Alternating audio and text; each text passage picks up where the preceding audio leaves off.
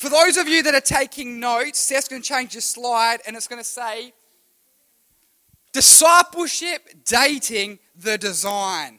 Can everyone say that with me? Discipleship dating the design.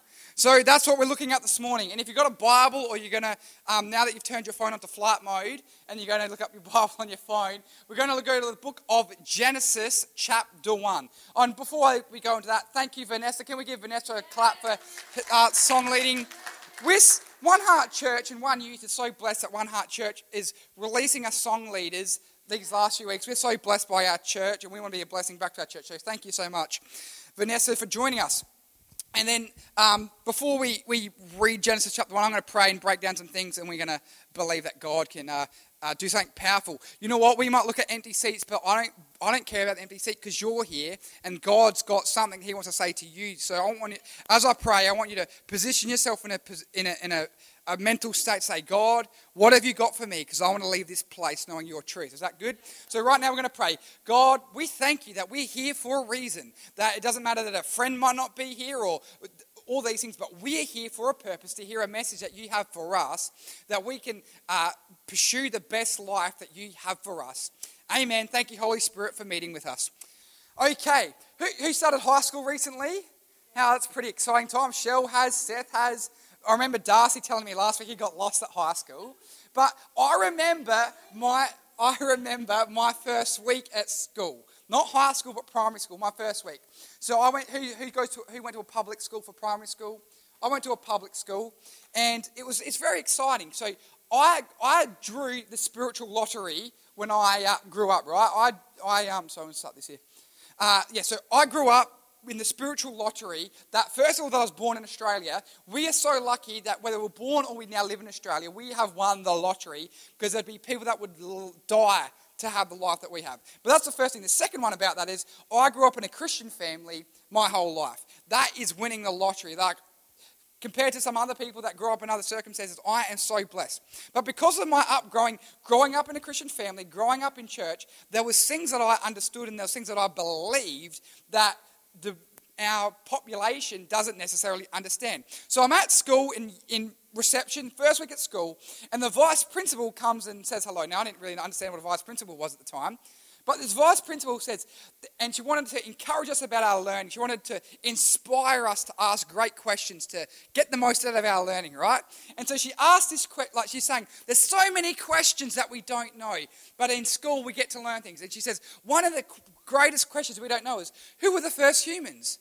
And now, me, Josh, growing up in a Christian family, growing up in church, I'm thinking, um, if this school doesn't even know the basic 101 fundamental things, what am I going to learn here? I know that. I'm thinking, that was so easy. What are you talking about with the first humans?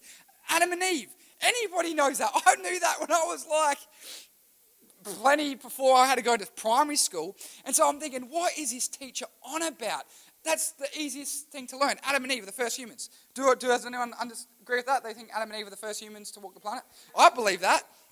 And so, um, and so I'm not sure what they teach at your school these days, but I believe that a majority of people believe in this thing called evolution. Has anyone heard of what evolution is? There's many different theories of how evolution worked, but a lot of people in our culture say that evolution is why you exist. Evolution is how we got here. And but I got to say, I fundamentally do not agree with evolution.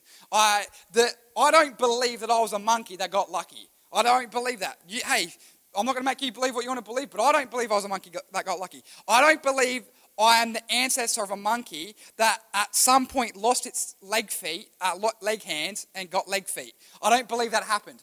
I, I, you believe what you want, but I don't believe that I was a monkey that got lucky or some ancestral ape that evolved. I just don't believe that. Um, so, and then if you did, and so I don't believe there was some soup that was bubbling, and after millions of years at the right sequence, boom, life came. I just don't believe that. You believe what you want, but I do not believe that that's how it happened. And so, uh, if you do, if people do believe that you're just here by mistake, by monkeys changing, I don't, the more I think about that, the more I look into that, I go, life is so sad. Like, what is the point? Because if you're just believing things just happen by chance, monkey this, and then boom, now we're here, w- w- what we're declaring in our internal that we are just a mistake. We are, we are just by, we're here by accident. It was just by chance. Um, and, but I, I fundamentally believe that I was created with a design by God. And so I believe in this thing called creation. And so it's a crazy thing, creation. I believe in creation. And I believe that God um, has a plan and he had a design. I believe that God was intentional and deliberate with this planet, with our galaxy, with your life. I believe he's got a plan, purpose, and a reason for you being on earth in 2022, right now in this season. It wasn't by chance. I believe there was a strategic uh, element to you being here tonight. And to break that, so why do I believe in creation? Well, our, as our title said, gen, uh, discipleship, dating, the design. And to be a disciple is why I believe in creation, because I'm a disciple. Now we're going to break down what is discipleship. What is a disciple? So a disciple is a follower of Jesus. Now, to, to be a Christian and to be a disciple of Jesus, we believe some crazy things. And so we're going to break down what being a follower of Jesus looks like if we have forgotten. So, first of all, Jesus, Jesus was born of a virgin. Mary, so for those who had done sex ed at school, or if you haven't, it's coming up shortly, we would understand that in order for a baby to grow in a stomach, there needs to be a seed from a man in the belly, right? We understand this is basic stuff. So, E, uh, sorry, um, Mary, Jesus' mother, never had a male touch her in that way. And so we might go, well, that's easy. IVF. There was an IVF 2,000 years ago when Jesus walked the planet, right?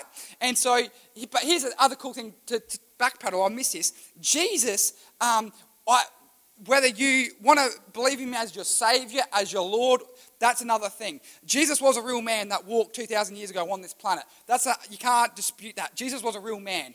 But the question we've got to ask well, is he a real man that walked the planet? Or was he the God man that wasn't half God, half man, but equally both? And I believe that. I believe God was equally man and equally. And I just believe what this book says. I don't believe it's fairy tales. I believe it's a historical account of the past. And it says that Jesus was born of a virgin. And so to believe that, that is crazy thing. Because how does that happen? It's a supernatural um, working of God. That's, and then the craziest thing as well with this book, the Bible, it doesn't just record Jesus' miracle conception. Someone's prophesied it hundreds of years before that.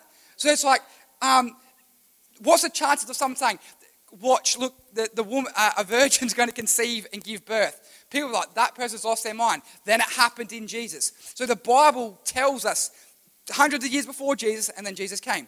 Then the second thing that's crazy about Jesus is that he resurrected. He literally died and came back to life again. If you believe that, that is a radical thing. But disciples believe Jesus was born from a virgin and he was resurrected. Now, Jesus wasn't a zombie. Some people, we can watch zombie movies and people, the dead are alive. No, he wasn't a zombie. Jesus came back alive better than before. And it's crazy. We believe that Jesus was this sacrifice that removed us from our guilt of our sins. And so that's what a disciple is. We believe Jesus came miraculously, died miraculously, and rose again miraculously. Like I get excited about that. that. That's why Jesus is my Lord. That's why Jesus is my Savior. He's the Messiah, He's the Christ, the anointed one, because of these supernatural things. Now that we've got that understanding under, under our thinking, if you can believe in Jesus, if you can be a disciple of Jesus, you can easily believe in creation. Like it's easy. If you if you didn't believe in Jesus, fair enough creation is far fetched. But if you believe God could do that with Jesus, I believe God could create the world. And so in the book of Genesis, as, not, uh, as Seth has up on the screen, it's going to tell us um, how, we, how God created the, the planet. And this is how I, as a Christian, this is what I believe. And so we'll, we'll, you will read. Can, see, it's a bit hard to tell where it's bold, but where it's bold, can you read that with me? All right, where it's bold, I want you to read it with me. You'll see it. Okay. So, in the beginning, God created the heavens and the earth. The earth was formless and empty, and darkness covered the deep waters. And the Spirit of God was hovering over the surface of the waters. Then God said, Let there be light, and there was light. Now read it with me. And God saw the light was good. All right, verse 9. Then God said, Let the waters beneath the sky flow together into one place, so dry ground may appear. And that is what happened. God called the dry ground land and the waters seas. Read it with me. And God saw that it was good. Hmm. Verse 11. Then God said, Let the land sprout with vegetation, every sort of uh, seed bearing plant, the trees that grow seed bearing fruit, the seeds that will then produce the kind of plants and the trees from which they came. And this is what happened. The land produced vegetation, all sorts of seed bearing plants, and the trees with seed bearing fruit. Their seeds produced plants, and the trees of the same kind. Read it with me. And God saw that it was good. Verse 14. Next slide. Then God said, Let lights appear in the sky to separate day from night. Let them be signs to mark the seasons, days, and years. Let these lights in the sky shine down on earth. And that is what happened. God made two great lights the larger one to govern the day. Can everybody say sun? And the smaller one to govern the night. Say moon. He also made the stars the Milky Way. then God sent these lights in the sky to light the earth, to govern the day and the night, and to separate the light from the darkness. And read it with me. And God said that it was good. Chap, uh, verse 20. Then God said, let the water swarm with fish and other life. Let the skies be filled with birds of every kind. So God created great sea creatures and every living thing that scurries and swarms in the water, and every sort of bird, each producing offspring of the same kind. And everyone said with me, and God saw that it was good. Verse 24. Then God said, Let the earth produce every sort of animal, each producing offspring of the same kind livestock, small animals that scurry along the ground, and the wild animals. And that is what happened. God made all sorts of wild animals, livestock, the small animals, each able to produce offspring of the same kind. And everyone said with me, and God saw that it was good. Genesis 1:26. Then God said, "Let us make human beings in our image to be like us. I'm going to quickly pause there. A lot of people want to talk about pronouns these days. God had crazy pronouns. We might, we might think God should be he, his pronouns. He had us, our pronouns. That's another story for another day because God's Trinity. He's not a, a single being, God's a multiple being Father, Son, Holy Spirit. But that's another conversation for another day. But we see there, God said, Let us make man, or human, sorry, beings in our image to be like us. They will reign over the fish in the sea, the birds in the sky, the livestock, and all the wild animals on the earth, and all the small animals that scurry along the ground. How did he do that? If we jump into chapter 20, oh, chapter 20, if we jump to chapter 2, it tells us, so verse 7, then the Lord formed man, Adam, from the dust of the ground. He breathed the breath of life into man's nostrils, and the man became a living person. So, the way I picture that is you get clay basically, you create a human being, you put a, a funnel in its nostrils, and then, and boom, boom, boom, boom. Adam was alive, right? So, that's how Adam was alive. Then we skip down to verse 21, and it says, So the Lord God caused the man to fall into a deep sleep. Gave us the right kind of whatever they give you at the doctor's, a, and then you, you get knocked out. Uh, anesthetic. Adam's knocked out by God. And while the man slept, the Lord took out one of the man's ribs, closed up the opening, stitched him up properly. And then the Lord made a woman, Eve, from the rib. And he brought her to the man. So that's how, as Christians, as disciples of Jesus, we believe creation happened. We believe God spoke a lot of things and boom, his, his speech had creative power that created everything. Then he wanted to get a little bit more creative with humans and use dust and bone to make people. Back to then chapter 1, 27. So God created human beings in his own image. In the image of God, he created them. Male and female, he created them. Then God blessed them and said, Be fruitful and multiply, fill the earth and govern it. Then we're going to finish on verse 31 and say it all with me. Then God looked over all he had made and saw that it was very good. Very good. So, if you're taking notes, what we learn out of the creation theory is it was good. God saw it, it was good. God saw it, it was good. God saw Max, and it was good. God saw Noah, it was good. God saw the, the beach, it was good. God saw trees, it was good. Good, good, good, good, good. But then we continue reading the Bible and we look at Genesis chapter 2, and shock horror comes in.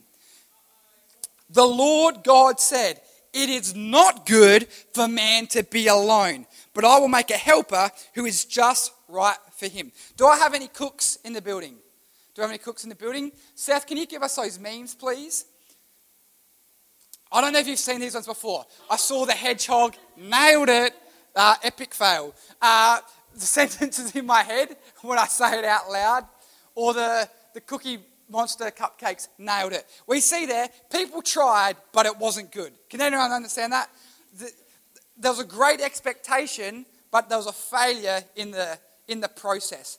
Now, my families have had some fails in the kitchen. My sister Mariah tried to make this cake for my birthday one time, like some kind of sponge cake. Now, calling it cake, that's a bit of a stretch. It was like clay. And so, people that might know Pastor Jimmy at church who, who runs our music team, he came over to us, what, give me a happy birthday, what, what else would you want to do, I guess? And he cut out a piece of cake and then ate it because he just thought he'd help himself. Hey, he, he reckons um, our family is a family place. So, and then he goes, oh, was I not meant to touch him? I'm like, well, then you weren't really. So he literally just grabbed it and molded it back together like nothing ever happened. The cake was so weird, it literally just molded back into shape and you didn't even notice. So, Mariah, good try. you didn't quite nail it.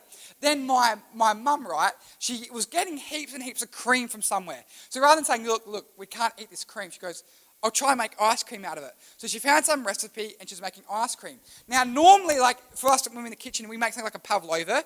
You get rid of the yolks and you use the whites. Do I have agreement here? That's how you make it. So she's just got ice cream like um, uh, pavlova, white, same thing. She's reading the recipe and she missed the set, uh, part where it says, get rid of the whites and keep the yolks. She did the opposite. She used the whites and got rid of the yolks. And let's just say that ice cream was not pleasant.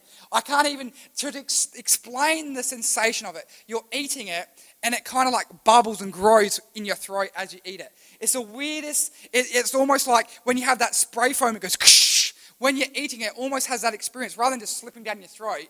It's kind of like want to do like some kind of underwater dance as it goes down. It was so weird. Mum had an epic fail in the kitchen. My dad had another one, right? So in our house, in our family, we have these things called sfingy. Now, you might be thinking, what the heck is sfingy? Every Easter, we have this tradition of it's basically like a ball, but it's like a donut, but it's a ball shape that we um, you dip it in um, honey or you have like cinnamon on it, and it's delicious. And it's also like a family tradition. So, dad was making this massive double batch of sfingy one Easter, and so he's read the recipe, like um, five cups of olive oil, all this stuff, but he didn't read the thing right. The oil was for the cooking. And so he's mixed all the oil in the batch and just wasted all of this stuff because he didn't follow the recipe right. Now, now, all of that being said, when it comes to cooking and all that, we're going to continue on our journey of what we read. So, um, for those that might get stuff from IKEA, if you're doing Lego, it's easy to see the picture, but sometimes we've got to follow the pattern. It's easy to see a picture, but we've got to actually follow the recipe, the, the, the design, the manual, and follow it to get the correct results. If we don't follow the pattern, the, the design, the manual, the recipe, we're going to end up with that ugly looking hedgehog with the minty teeth smile, right? We don't want that. We want to follow the pattern to get the desired result. And so it says there that it was not good for man to be alone. Now, catch this. This is so important. If you forget anything, don't forget this.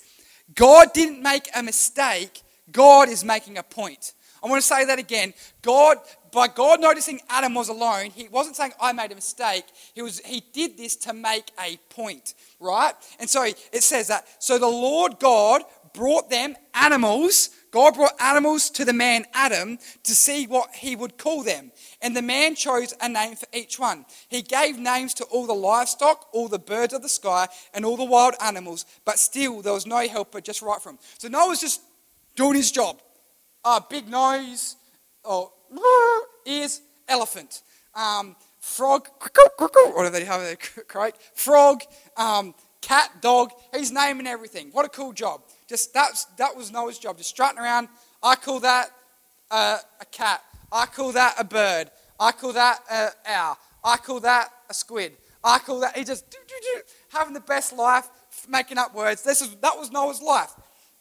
And so then, um, so, but no animals was an adequate helper for Adam. So then it says in 22 So the Lord God made woman, Eve, and brought her to the man. Adam says, At last, the man ex- exclaimed, This is one is bone from my bone and flesh from my flesh. She'll be called woman because she was taken from man.